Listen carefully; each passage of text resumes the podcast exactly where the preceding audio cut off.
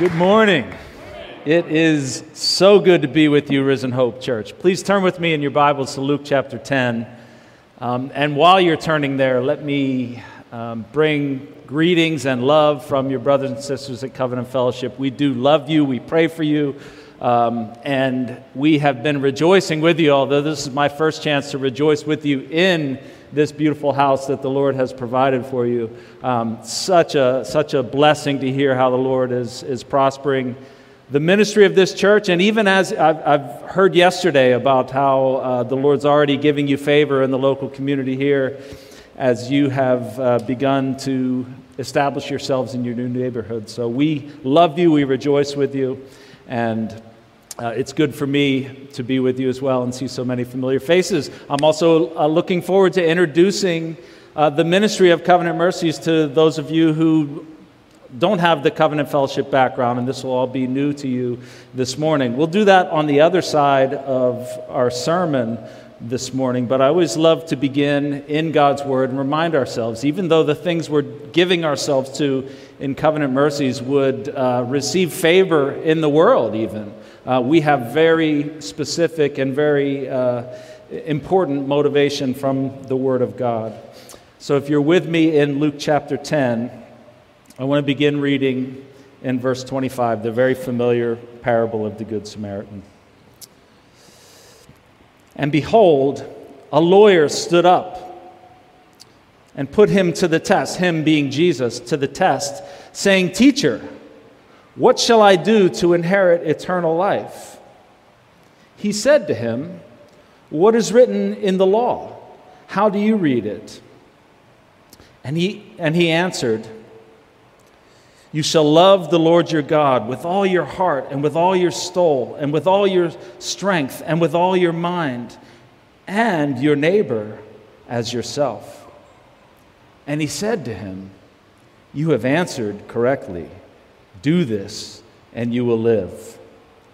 But he, desiring to justify himself, said to Jesus, And who is my neighbor? Jesus replied, A man was going down from Jerusalem to Jericho, and he fell among robbers, who stripped him and beat him and departed, leaving him half dead. Now, by chance, a priest was going down that road and when he saw him, he passed by on the other side. So likewise, a Levite, when he came to where he was and saw him, passed by on the other side. But a Samaritan, as he journeyed, came to where he was, and when he saw him, he had compassion. He went to him and bound up his wounds, pouring on oil and wine. Then he set him on his own animal and brought him to an inn and took care of him. And the next day, he took out two denarii and gave them to the innkeeper, saying, Take care of him, and whatever more you spend, I will repay you when I come back. Which of these three do you think proved to be a neighbor to the man who fell among robbers? He said, The one who showed him mercy. And Jesus said to him, You go and do likewise. May the Lord bless the preaching of his word. Now, if we were to ask Jesus to describe in a single word what it looks like to love your neighbor as yourself, how do you think he would answer? Uh, there may be a, a, number of ways that he could answer, and we don't know the answer for sure because it's not recorded in Scripture anyway, if he was ever asked that question quite so directly. But if we were going to give an answer based on our text for this morning, we might guess that if Jesus was asked, How would you lo- describe love for neighbor in a single word? he might choose the word compassion. But a Samaritan, verse 33, came to him, and as he journeyed, came to where he was, and when he saw him, he had compassion. Now, I want to suggest to you that when it comes to compassion, we're a little bit like babies. We're a little bit like infants. You're thinking, oh, this is great. You bring a guest speaker in, and immediately he calls us a bunch of babies. I said we, I'm including myself in that. We are very much like infants when it comes to compassion. Uh, and this is what I mean. Um, I happen to be in a phase of life, by the way, grandparenthood. Um, the reason my lovely wife Rachel is not with me today is that this very day we're expecting our third grandchild. And, uh, amen. Thank you. Thank you. I didn't, well, whatever I did was a long time ago, um, but thank you. um, we're expecting our, our third grandchild, and uh, this, is, uh, this, this reintroduces me into a world that I just love child development. It, I remember being so fascinated by this as a father, and now I'm fascinated all over again at the way these little ones just soak in the world and learn new things so rapidly. Uh, and I don't know if you've ever played a game with a little, say, six month old baby, six to nine month old infant. You hold a, a very attractive toy in front of them, maybe it makes some noise and it really gets their attention. So they lock in on that toy and then you hide it behind your back. Now, a six month old child typically will just, you can picture them, you know, they just kind of like bobble their head around. They just look for the next thing to attract their attention, right? A nine month old, or maybe a child between nine and 12 months, will more likely begin looking for that toy. They may even crawl around behind your back to get it if they were really attracted by it. And that's because a child somewhere in the, in the age of six to nine months typically develops what child uh, development specialists call object permanence.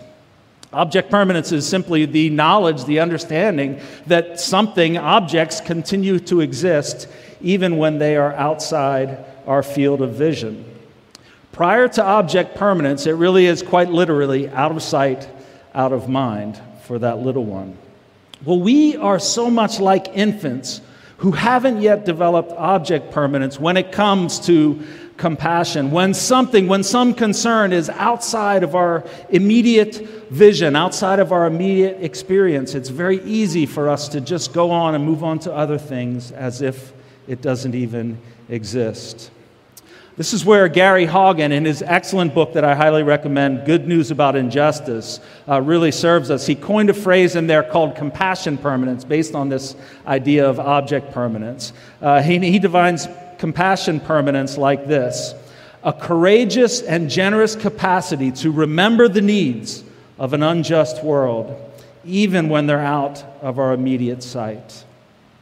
My contention from the Word of God this morning is that we must develop object permanence for the orphans of the world, who are very frequently outside our field of vision, outside our everyday experience in our affluent society, but whose cause the Lord has called us to take up as His disciples. And as we develop object permanence, we also, uh, sorry, compassion permanence, we, we also must accurately define what compassion is from God's Word. Uh, you've probably noticed compassion is a fashionable thing, right? Everyone, none, most people would not want to think of themselves as uncompassionate. Most people would like to think of themselves as compassionate. And even in the world, this is something that receives favor. Everyone wants to be viewed as compassionate, but the, the definition of this word is really up for grabs in our world today. It's all the more reason for us to ask the question what does the Bible say about this? How does the Bible define compassion? How does Jesus define compassion? And this is an especially important question for us, not simply because Jesus is our great moral teacher and he's bound to have some words of wisdom for us on this, but much more fundamentally because Jesus is himself the very definition of compassion his life and ministry, leaving behind the glory of heaven to seek and save lost sinners like you and me in a sin cursed world, giving his life on a cross so that sinners can find forgiveness. This is the very essence of biblical compassion. This is the embodiment of biblical compassion. See, Jesus isn't just our great moral teacher here, Jesus is exhibit A in the compassion of God. And if you're here today and you are not a Christian, or maybe you're tuning in by live stream and you, you have not given your life to Christ, maybe you're considering the claims of Christ on your life and you're, you're deciding what is it that you really believe. I want you to hear loud and clear from me as we begin. You are not about to hear a moral lesson on what it looks like to obey God's rules so that you can receive His favor. Your only hope for acceptance before God is through faith in His Son. Belief, a rock solid belief that the death and resurrection of Jesus Christ are sufficient to cover the penalty for your sins and restore your relationship to God. But, that being very important and very true, for those of us who are already in a position of faith, we also must recognize the story does not end there. As the body of Christ, saved by his great act of compassion toward us, we are now called to embody his compassion to a lost and dying world. We're called to make disciples not only making disciples through evangelism, which of course we are, and that's a primary mission of the church, to proclaim the truth of God's word and see uh, non believers turned into disciples, but we are also called to make disciples of one another, to make disciples of ourselves through the way we live our lives. Uh, to love not only in word, but in deed and in truth. Uh, to do good to all, especially the household of faith and we're called to spur one another on toward love and good deeds so that we all grow up in every way into Him who is our head, Jesus Christ. So, as Jesus defines biblical compassion for us this morning through the Word, let's remember uh, that He is defining for us that which He has already lived toward us and embodied toward us through His life and His ministry. And He's defining what we are there for called to grow up into as his disciples, to mature into and to personify as the body of Christ in our world. Now, let's, with that as our background, let's catch up on the background of our story as well in Luke chapter 10. Uh, it's important, especially, I think, because most of us are so familiar with this parable, right? We've been hearing, uh, most people, even if we're new Christians, we may have known the parable of the Good Samaritan from childhood. It's important to remind ourselves of the background so we don't miss some of the, the truth that Jesus is, is looking to bring to us here. So let's just briefly review the background. An expert in the law has confronted Jesus. And we're told, Luke tells us, that he is looking to uh, test, to put Jesus to the test. If you've read through the Gospels already, you know this is a bad idea. This guy's already set himself up for disaster because typically Jesus, you, you want to test me? He, he quickly turns the tables on them, and soon they find that they are the ones on the examination table. And that's exactly what happens in our story here. Jesus turns the question back on the lawyer. Lawyer wants to put him to the test. Jesus, what must I do to inherit eternal life? Jesus says, Well, why are you asking me? You're the lawyer. You tell me. You, you know the law of God. How do you read the law? What does it say? The man answers astutely. He says, You must love the Lord your God with all your heart, soul, mind, and strength, and your neighbor as yourself. Jesus affirms his answer, and it shouldn't be any surprise to us if, if we know our New Testament that Jesus affirms this answer, because in Matthew 22, Jesus was asked a similar question What is the greatest of all the commandments? And he said, You shall love the Lord your God with all your heart, soul, mind, and strength.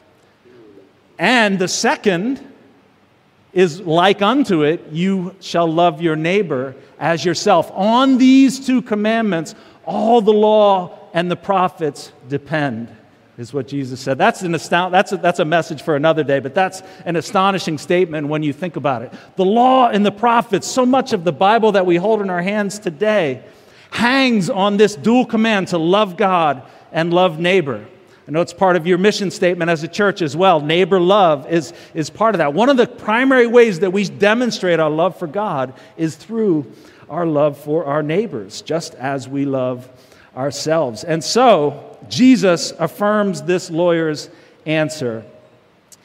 And immediately, I, I kind of like to, to imagine a, a, little bit of a Deuteronomic tone in Jesus' voice as he answers him. Ah, you've answered correctly. Do this, and you will live. Kind of has an Old Testament ring to it. Um, immediately, this lawyer begins to feel some dissonance in his soul, apparently, because he'd like to believe that he's loved the Lord his God with all his heart, soul, mind, and strength, but he can't quite get away from this neighbor thing. And so, like any good lawyer would do, and this is a little bit of a lawyer joke, but if, if I was accused of something, I would want a lawyer who tries to narrow the, the, the implications of the law. So immediately, this lawyer begins trying to narrow the implications of God's law on his life. Well, maybe, maybe if I can define my neighbor as only my family, or only my ethnic group, or only my, my national group, or my geographical region, maybe then I can claim that I have loved my neighbor just as I love myself. And so it's in a spirit of self justification, Luke tells us, that he asked the question, and who is my neighbor? Well, this is the moment that Jesus has been waiting for because uh, this really gives him the platform to define the neighborhood, if you will, about as broadly as it can possibly be defined. The, the neighbor that we are called to love is essentially whomever the Lord brings across our path. And in the process, he also defines for us what love for neighbor looks like. And he defines it in a way that spotlights compassion as a central feature of this love. So, in the balance of our time in the Word, uh, before we turn the corner and I'll update you on the ministry of covenant mercies, uh, I just want to look at three characteristics of biblical compassion that are displayed for us in this parable. Remembering all the while that what Jesus is doing here is painting a portrait for us of what neighbor love looks like. So, the first characteristic of biblical compassion is that it is active. Biblical compassion is active. Now, we often speak in, in terms of, of feeling uh, compassion, as if it's an emotion, or, or being uh, or having compassion, as if it's an objective thing that we can you know, make sure we put in our pocket and we don't leave home without it. Um, there's nothing wrong with speaking about it in those terms. That's just the way we, we uh, speak in our vernacular. But if we're not careful, it can give us a wrong impression of what biblical compassion actually is. So compassion is not something that we merely feel. Compassion is something we do. Uh, one way I like to say it is that compassion is a verb. Um, in, in biblical terms, compassion is a verb. Now, the biblical concept can rightly be thought of as an emotion, and we should think of it as an emotion, but it's a deep, guttural emotion that must result in action. Uh, in many ways, we, would, we can liken it to love, right? I, am the father of three daughters, and as these young men started coming to me and expressing their interest in my daughters, I wanted to know that they loved them, but I wanted to know more than just, oh, you have a flutter in your heart when my daughter is around you. I wanted to see some action associated with that love, right? We, we're very accustomed to this in, in the category of love. Uh, we might say that love that has heart flutters without action is more like infatuation, but true love will have action associated with it. Well, we can say the same about compassion. It's not the same thing as empathy.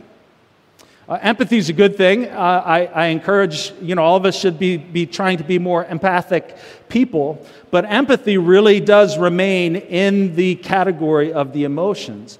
Biblical compassion moves us beyond empathy to doing something, it is a verb. Um, and a closer look at the parable of the Good Samaritan will demonstrate this for us. If you look in verse 34, after this Samaritan encounters the man and he's said to have compassion on him, we have a list of things that his compassion led him to do. Uh, he comes over to him uh, he, he crosses over the road toward the man in contrast to the others who crossed over on the other side. He bandages his wounds. He puts him on his own animal. He takes him to a local inn and cares for him there personally, and then he pays for that care out of his own pocket as he leaves. See, compassion, as biblically defined, always has specific action associated with it. Compassion is a verb. Uh, and the beauty of that phrase, compassion is a verb, is that it's actually true. Um, so it's not just a clever way to make a point, it's actually true. The, the word that we translate compassion in our English New Testament is a verb in the Greek New Testament, uh, and it's a very easy verb to do a word study on. It appears only 12 times uh, in the New Testament. Listen to there's some really interesting insights that come from just looking at these 12 occurrences. Three of them, um, th- three times this, this word occurs in the New Testament, come out of Jesus' mouth as he tells a parable, one of them being the parable of the Good Samaritan.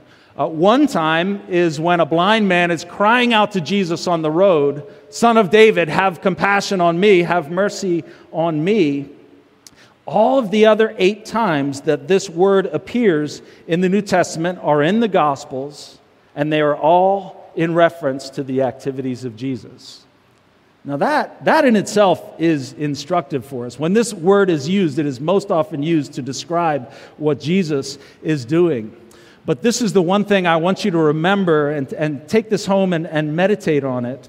Uh, every time, every time Jesus is said to have compassion or feel compassion or be filled with compassion or moved with compassion. That statement is immediately followed by some kind of merciful action on the part of the Lord. I'm going to give you a few of these that you can jot down. You can take them home and, and, uh, and, and meditate on them this week. Um, Matthew 14 14. He had compassion on them and healed their sick. Matthew 20 14.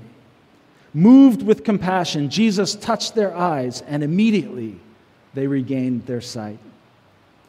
Mark 1:41 moved with compassion he stretched out his hand and healed a leper uh, Mark, 60, Mark 6.34 is, is perhaps my favorite one to meditate on because Jesus is, uh, Jesus is going out to get some rest with his disciples. This one needs a little bit of background. He and his disciples have been ministering all day long. They're exhausted. Do you remember this? Uh, and they're, they're going to get on the boat and go over to the other side of the lake to get some rest. Now remember, Jesus is fully God, but he's also fully human. He feels the effect of fatigue just like we do. He feels the temptation. He's tempted in every way, just as we are. He is tempted as I would be to say, These people, don't they understand we need some rest? How inconsiderate can they be? But what happens is this crowd follows them all the way to the other side of the lake, and as their, lake, as their boat arrives on the other side, they find that this crowd is waiting there for them. Now, what would I be tempted to do? I'd be tempted to go right back to the middle of the lake, drop anchor, and get that rest that we are after, that we desperately need. But Jesus, the scripture says, Jesus was moved with compassion. He felt compassion on them because they were like sheep without a shepherd. And this is where he taught them and also fed the 5,000, recognizing their need for food as well. Uh, Luke 7:13 is another one. Uh, Jesus has compassion on a grieving widow and he raises her son from the dead. Without exception, where Jesus is said to have compassion on people, that statement is coupled with some kind of merciful action like healing or uh, raising the dead or casting out demons or feeding hungry people or teaching lost sheep. See, Jesus doesn't merely feel compassion for people, he does something to alleviate their suffering. Jesus' compassion, biblical compassion, is always associated with merciful action. Biblical compassion is active. Well, secondly, biblical compassion is costly it's costly. Now, Jesus spins this story out of his imagination. Um, the, the account of the, the Good Samaritan isn't something that actually happened, but we need to put ourselves into the minds of his original hearers to understand what the impact of this would have been. Uh, a, a person at that time traveling on the road probably would have had to tear his own clothing to bind up this stranger's wounds that he finds on the side of the road. He pours oil and wine onto the wounds. Oil would be for soothing the pain, wine for disinfecting the wounds. This means he probably deprived himself of refreshment later in his journey. The, the oil and wine wasn't brought to dress a stranger's wound, he brought those uh, items with him in order to refresh himself later in his journey. But it was more important to him that this stranger's wounds be dressed. Loading this man onto his own animal probably means that he walks for the remainder of this journey. He takes him to an inn where he cares for him personally out of his own pocket, and he foots the bill for three weeks' room and board. That's how much the two denarii would have, would have uh, paid for for this man. Uh, and not only that, but he states emphatically to the innkeeper that, hey, I'm not looking for you to carry it from here. I'm not looking for the neighborhood association to pick it up from here. No, I will come back, and whatever additional expenses you incur, I will be the one to pay those. This really raises questions for me. This, I think this should raise questions for us. Are we willing to give out of the abundance that God has given us? Abundance not only in money and possessions, but even in our time, even in uh, the gifts that God has given us. Are we willing to give generously of those things in order to, to uh, be compassionate disciples of Christ who love our neighbors as ourselves? And are we willing to take risks? Uh, see, there are costs we can count, and I, you know, when it comes to financial generosity, I, I, uh, I, I, commend the idea of, of planned giving. So you're looking at your budget and you're being as generous you can, as you can within uh, your budget and the allotment of funds that God has given you. Um, it's, it's it's good to count the costs in that way, but there are also uh, sometimes costs that we must be ready to pay, risks that we must take for unanticipated costs that might be incurred as a part of being Jesus' disciple. Uh, this, this road from Jerusalem to Jericho had a reputation for being extremely dangerous. It was about 17 miles in length, winding through the desert, lots of rocks and caves and uh, places for robbers to hide out and lie in wait. All of Jesus' original hearers would have understood all right, this is the bad part of town. So imagine the, the, the, the place in the city that you would avoid in the middle of the night because you just know it's not safe. That is what uh, this, this idea of the, the road from Jerusalem to Jericho would have evoked. And think about it this man is carrying costly items, he's carrying oil and wine. He's carrying enough money in his pocket to cover three weeks' rent at the local inn for, his, uh, for the stranger that he's encountered. He has just found a man beaten and obviously robbed on the side of the road. Most of us would say, You're foolish for stopping. Keep on moving, man. Don't, don't stop there. Obviously, robbers are about. Jesus has, Jesus has crafted this story as a way of showing us what love for neighbor looks like. And he gives us this character in the Samaritan whose compassion is not stifled by the requirement that he put himself in a precarious position. Now, this can be a hard pill for us as American Christians to swallow, I think. And, and uh, John Piper has, has served us well with a, a, a rather lengthy quote that I will uh, that I'll, I'll read to you on this topic. Um, Dr. Piper says There's a mindset in the prosperous West that we deserve a pain free, trouble free existence. When life deals us the opposite, we have a right not only to blame somebody or some system and to feel sorry for ourselves, but also to devote most of our time to coping so that we have no time or energy left for serving others. This mindset gives a trajectory to life that is almost universal, namely away from stress and toward comfort and safety and relief. Then, within that very natural trajectory, some people begin to think of ministry and find ways of serving God inside the boundaries set by the aims of self protection. And it never occurs to anyone that choosing discomfort, stress, and danger may be the right thing, even the normal biblical thing to do. I've found myself in conversation with Christians, Dr. Piper continues, uh, for whom it is simply a given that you do not put yourself or your family at risk. The commitment to safety and comfort is an unquestioned absolute. And, and let me just say, may it never be an unquestioned absolute among us. Being a Christian, he concludes, should mean that our trajectory is toward need regardless of danger or discomfort and stress. In other words, Christians characteristically will make life choices that involve putting themselves and their families at temporal risk while enjoying eternal security. Now, I hope you're challenged by that quote like I am. What, what comes up in me is, is, is the immediate need to qualify. Well, wait a minute. You're not saying we should just throw ourselves intentionally into martyrdom, are you? And just, just uh, you know, uh, uh, recklessly throw ourselves out there? What about my responsibilities as a father to care for my own children? Obviously, uh, we can qualify that in a thousand ways, but I fear sometimes that those qualifications can, can uh, make that challenge uh, die the death of a thousand qualifications, if you know what I mean. Uh, we need to let that challenge sit with us and, and recognize that our willingness to embrace cost and risk is the very thing that separates us from the world. It should set us apart from the world in this, uh, in this area of, of embracing cost and biblical compassion.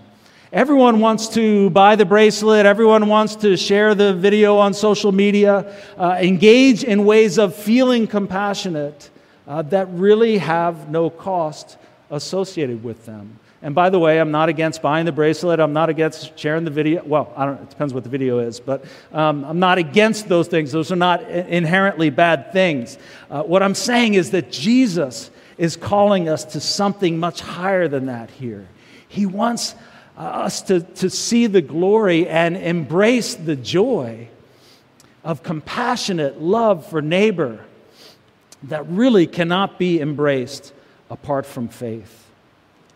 See, Jesus is, is calling us to a love and a compassion that can only be done by someone who is not seeking after the things of this world, but rather is seeking first the kingdom of God.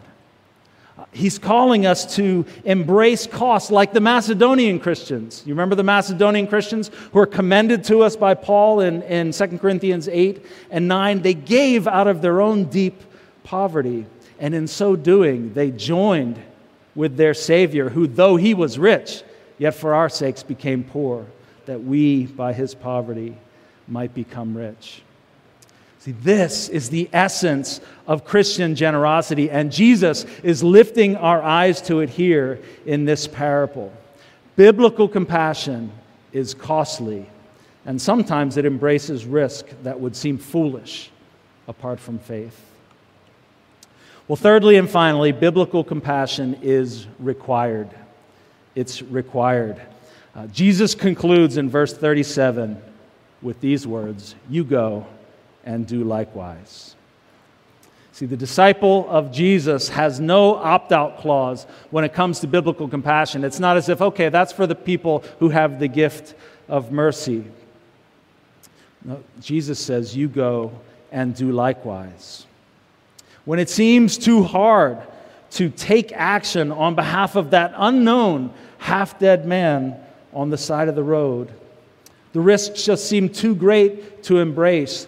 Let's remind ourselves that this is the portrait that Jesus has painted for us to show us what love for neighbor looks like.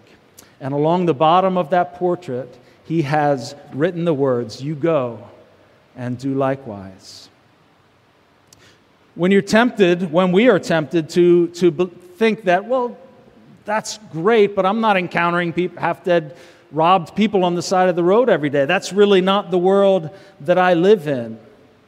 The Lord would remind us that is the world that we live in. And we're not to cloister ourselves away from the pain and suffering of this world. We're not to pursue safety and comfort and relief to such a degree that we're unwilling to take up our cross and embrace cost and risk for the sake of the kingdom.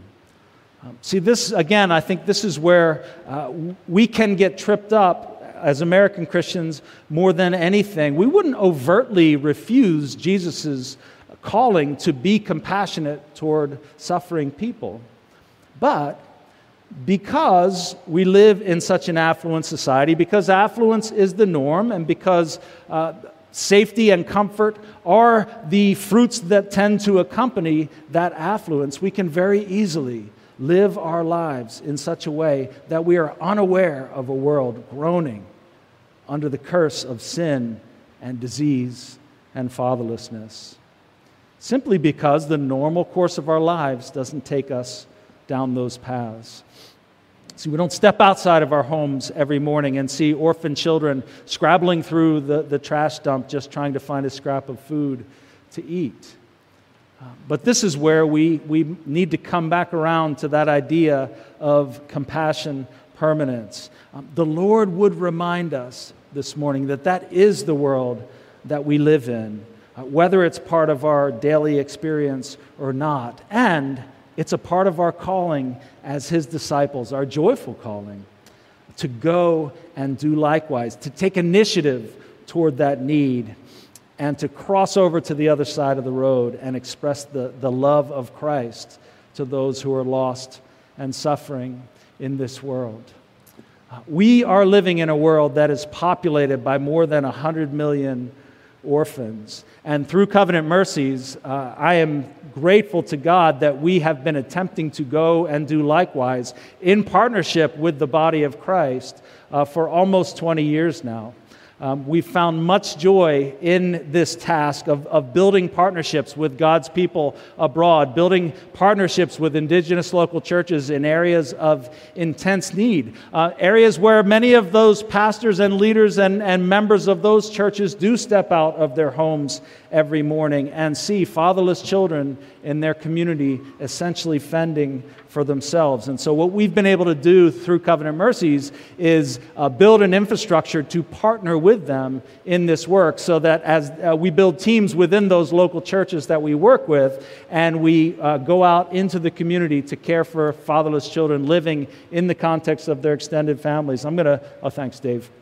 By the way, can I say thanks to Dave and Kimberly for making this happen this morning? You would You'll, you'll be much happier with a little bit of video and slide content than just listening to me drone on for the next 15 minutes.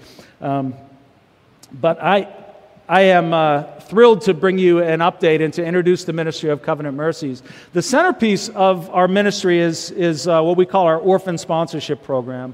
And through that program, we're able to provide care for over 1,500 fatherless children now living in, uh, in the local communities of the, the indigenous church partners that we work with. Uh, these church partners are in Uganda, Ethiopia, and Zambia right now.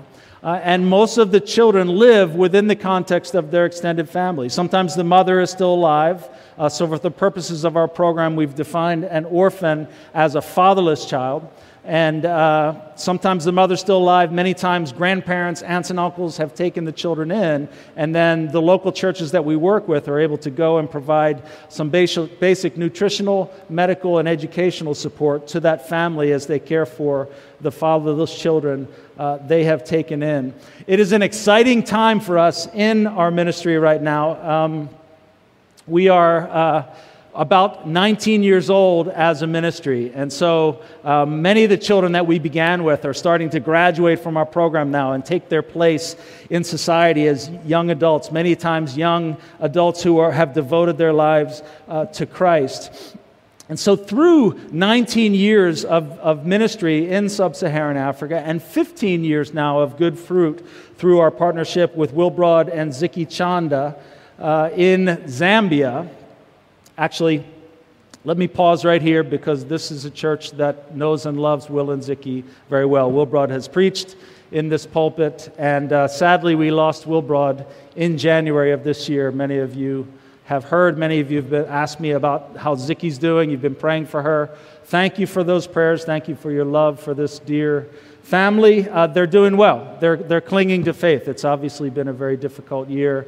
Um, and uh, Ziki is the director of Lighthouse Christian School and has uh, that uh, Covenant Mercies partners with, and she has been happy to be able to, to throw herself into that work uh, during this difficult year. I'll, I'll, have a little bit more to say uh, later, but thank you for your prayers for Will and Ziki.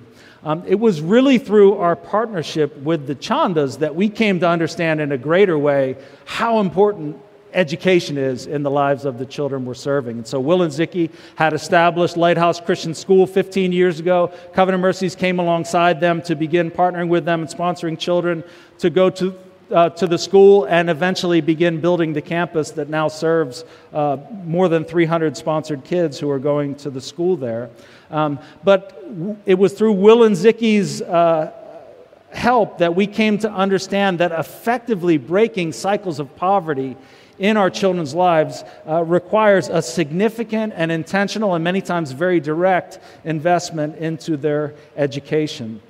Uh, and so I'll, I'll, come back to Zambia later, but that is why a few years ago we began, uh, we broke ground on a new school in western Uganda, or uh, in Kibura, western Uganda. Uh, you are looking at the team on groundbreaking day there. The man on the far right with the big smile on his face is Moses Nkwatsibwe. He's a, the partner of our pastor church there. And uh, we were able to uh, spend this, this groundbreaking day was after spending most of 2019 or 2018 uh, working with a team of engineers there to develop uh, a comprehensive site plan uh, that, Lord willing, we will implement in, in the next several years and build this school campus out. Uh, you'll see in a minute that we've, we've built a number of those buildings already, um, thanks to a small army, army of uh, donors and financial partners who've joined with us in this mission. Uh, I'm thrilled to tell you that in early February 2020, last year, uh, we opened, we had the joy of opening Hope Community Primary School for about 90 students in grades pre K through grade one, and, um, and beginning the, the, uh, the effort to give them a quality Christian education in the years to come. Now, uh, our, our hope is, our prayer is that uh, as the Ugandan government lets us have kids back in school again, uh, we'll continue adding one new grade each year so that by uh, 2026, Lord willing, we'll be able to serve several hundred pre K through grade 7 students each and every year.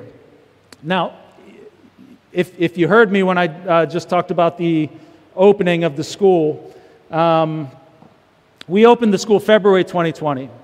Now, you all know what happened in March 2020. It happened there just like it happened here. Everything shut down.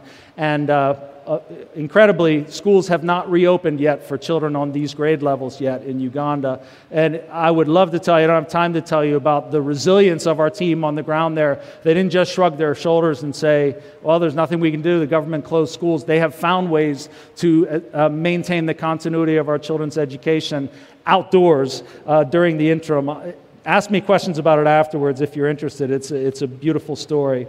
Um, but what we're able to provide through this school now is really transformational in the lives of our children. These are children who likely would have been sitting in a classroom with 100 other students and maybe a few textbooks to share uh, for their education. But now they will be in a well equipped classroom with well equipped instructors. Um, and this is a, a, a service that we can provide to a severely underserved community, uh, where it also gives us a Monday through Friday context where we have the opportunity to invest in their lives and share the gospel and, and shape their spiritual development and their godly character as well from a young age.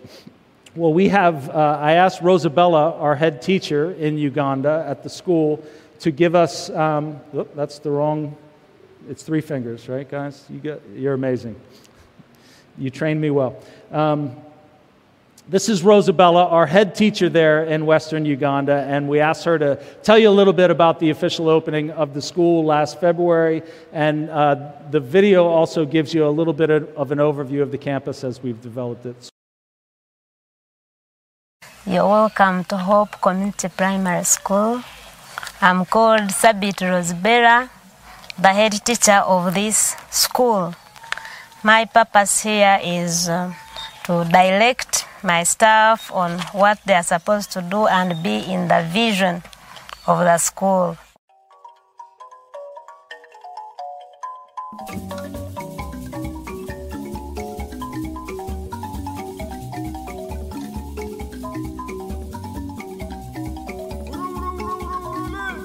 Mina kwani satani dwaro jabe.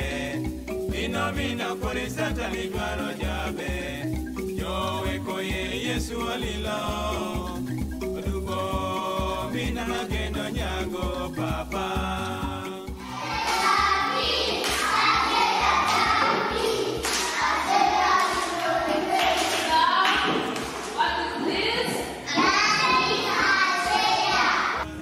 Abicino kaya bose. Ya ameni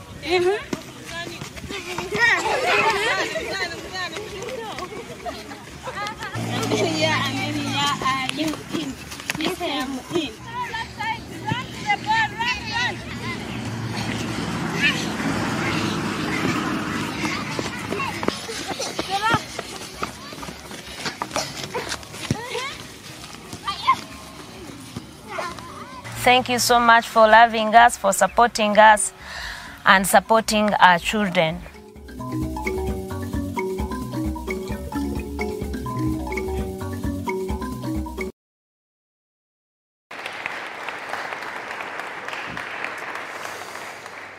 Well, a couple of years ago, one of our newsletters featured the story of a young man named Alex Karuhanga, a young man from this very Kibura region. Um, when we first met Alex in 2008, AIDS, uh, his mother was also HIV positive and, and struggling uh, intensely in her health. Uh, and so we immediately brought uh, him into the program and, and connected her to the treatment that she needed. Um, Alex's mother immediately began receiving antiretroviral therapy for her disease, and she quickly rebounded in her health. Um, and yet, despite the, all these new opportunities that were uh, provided to Alex through the program, he really struggled in his heart in those years. He frequently skipped school. He was known for being disrespectful to his teachers. Um, by 2012, he was nearly expelled from his secondary school um, due to his disciplinary record. But his mother did not give up on him. The team on the ground there did not give up on him. Uh, and the following year, the Lord opened Alex's heart to the gospel. Um, he immediately joined a discipleship group offered by Moses Nkwatsibwe there in our partner church.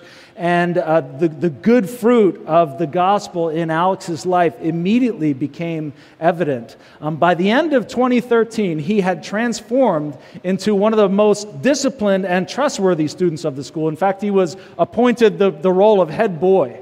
Um, if you're familiar at all with the inheritance of the, the British school system uh, or a school called Hogwarts, uh, you might have heard of head boy and head girl. These are like, uh, these are um, uh, positions given to the most exemplary student leaders. So a year after he's almost expelled, he's the head boy of the school. And he even went on a mission trip that uh, the church took to the eastern part of the country to share the gospel with young people his age. Um, this is what Alex says now, looking back on that time in his life. He says, quote, this is just an abridged uh, testimony that Alex wrote. My life changed when I got saved in 2013 and was introduced to the gospel and discipleship. Jesus humbled me, and now I value my life and the support I receive from Covenant Mercies, which is by grace. My mother also receives HIV care through Covenant Mercies, and she's very healthy and strong. I'm so grateful to God for changing my life and favoring me, and to Covenant Mercies for extending the helping hand of God to me. I will never be the same again. Oh, I forgot to show you. This is Alex today. Um, well, amen. Amen. A year later, Alex uh, graduated from a technical institute where he was learning plumbing skills. He even applied those skills on the campus of Hope Community Primary School, helped us to develop our water system there. Um, and he's currently working toward a diploma in water engineering as well. Well, Alex is just one example of the, uh, the impact that we can have through sponsoring kids. Um, as a sponsor, your generosity really pours directly into the life of the child, providing education and health care, uh, and, and more, even more so, setting in motion the ministry of our local church partners there on the ground in his home area, the personal care and discipleship that's offered through those partner churches, all begins with a sponsor's gracious decision to give in order to see his life transformed. Um, w- when I shared the, the, exciting news, I want to turn the, the corner back toward uh, Zambia again. Uh, when I shared the exciting news earlier about the, the launch of a new school in Uganda, uh, those of you who are familiar with Covenant Mercies and familiar with the Chandas would have, would have heard how similar that is to the work we've been doing with the Chandas there in Ndola, Zambia for 15 years now. Uh, what we were looking to do through Hope Community Primary School really is to follow, to replicate the model uh, that we've established through uh, our partnership with Lighthouse Christian School in Zambia. Uh, we, began, we began partnering with Lighthouse in 2006, um, sponsoring one classroom of kindergarten students at that time, and we are now serving over 300 sponsored children in grades pre K through grade 7. Um, in this past year, uh, we have been, uh, we, we embraced a really ambitious new project at Lighthouse. In fact, it's been more than a year. Uh, the loss of Wilbrod in the midst of this has certainly been a setback for this project, but uh, it is even more meaningful uh, that Wilbrod's fingerprints are all over this design, um, and he was actively engaged in the process of, of working with those construction manners, uh, managers to bring this building to fruition. So, our team on the ground there, if anything, is more inspired to see this through to fruition. And uh, we are getting closer. This is the new building at Lighthouse that, Lord willing, will be opening in the next few months. Um, this, this building uh, will include a spacious assembly hall. You can see it right there, that, that vaulted ceiling in the middle, that, that green roof, uh, will be this spacious assembly hall, which will enable us to gather the children for all kinds of educational purposes in there as well. Um, it is actually cleaned up every weekend right now to serve as the um, as the, the home of, of Christ Community Church, they lost their opportunity to rent at a school where they were renting during the COVID period. And so a Lighthouse has opened the doors to Christ Community Church uh, for their Sunday meetings there. Um, we have decided as a Lighthouse School Board to name this hall Wilbrod Chanda Hall in his honor. And um, Going to make it hard for me to tell you anything else about this building. Um, you can see some of those doorways on the side. That, that will uh, get you entrance into the new school library when it's finished. There will be a science lab, there will be a computer lab, uh, there will be uh, additional classroom space that, Lord willing, will enable us to add grades 8 and 9 in the coming years as well. So the Lord has really provided uh, through these dear partners in, in uh, Zambia as we work to establish further Lighthouse Christian School. Uh, just as I work toward a conclusion here, I, I don't want you to, to get the idea that what we're most excited about is buildings and infrastructure and beautiful school campuses. All of these are a means toward an end. All of these are investments into the lives of uh, young children who are developing into young people who will become everything that God has created them to be. We really encourage the children to develop their gifts and learn uh, how God has gifted them and then, and then understand their responsibility to cultivate those gifts through their education. A great example of this uh, is a young man named Michael Nkata uh, Michael, you're looking at a photo of Michael circa 2008 when he was first enrolled in our sponsorship program. He had lost both parents and had been taken in by an aunt. And Michael uh, started at Lighthouse Christian School in grade two, graduated from there. Uh, he graduated from grade 12 a couple of years ago and achieved a 75% government scholarship to go to the University of Zambia as a pre med student.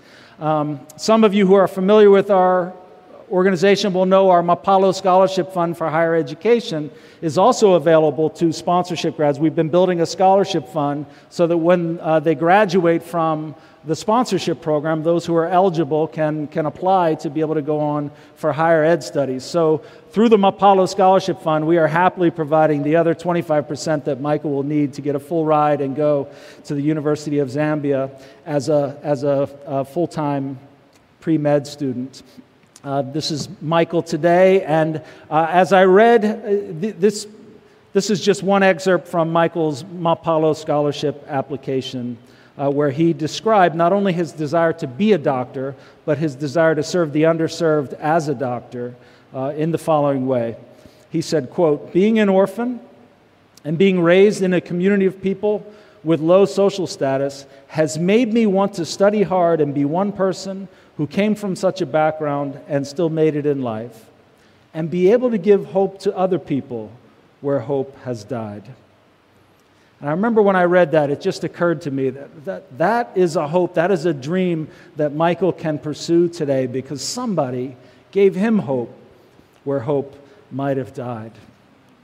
And what a beautiful application of the biblical compassion that we were reflecting on earlier in this, in this message. Um, to see our children be able to pursue their dreams in this way and to be able to serve even their own communities ultimately as disciples of Christ and those who are wanting to be an influence of the love of Christ in their home areas. Um, there are just a few ways that you might want to consider getting involved in Covenant Mercies. I don't pretend um, that the only application of this word today is Covenant Mercies. I hope that the Holy Spirit will be applying that word broadly to all of our hearts. Um, but let me give you a few on ramps to consider in Covenant Mercies, if you would like. Um, your sponsorship of children uh, mobilizes partners like Moses Nkwatsibwe, like the Chandas in Zambia, and their teams on the ground uh, to, to set this care and this uh, discipleship in motion on behalf of your child. Your investment into the schools that we're developing provides our children with quality education in a Monday through Friday, Christ centered context uh, where we can maximize our influence in their lives for the gospel. Um, years down the road, after we invest in their early education like that, we expect more and more of them will be able to achieve uh, high in their education uh, efforts and they'll be able to go on for higher ed studies. And that's why we're building that Mapalo Scholarship Fund today in preparation for that day. And in the end, we trust that these young people will graduate and they'll take their place in society as, uh, as young people uh, who, are, who are able to be influencers in their families, in their churches, in their communities for the glory of God, and will produce ripple effects that we will only fully understand in eternity. We have a table set up over here. Joanne Burak, who is a Covenant Mercies lifer, um, is, is going to be joining me over there. We're happy to answer any of your questions that you may have. There are profiles of, of children who are awaiting sponsors, and if you're interested in considering that, I'd love to answer any questions that you may have about it. But listen, regardless of whether you decide to join hands directly with Covenant Mercies today, may we all be and may we all grow in being compassionate disciples who embrace cost and risk and take action uh, on behalf of others in order to extend the love of Christ to the lost in our world, just as Christ has taken initiative toward us and embraced the greatest cost to make us his own. Amen.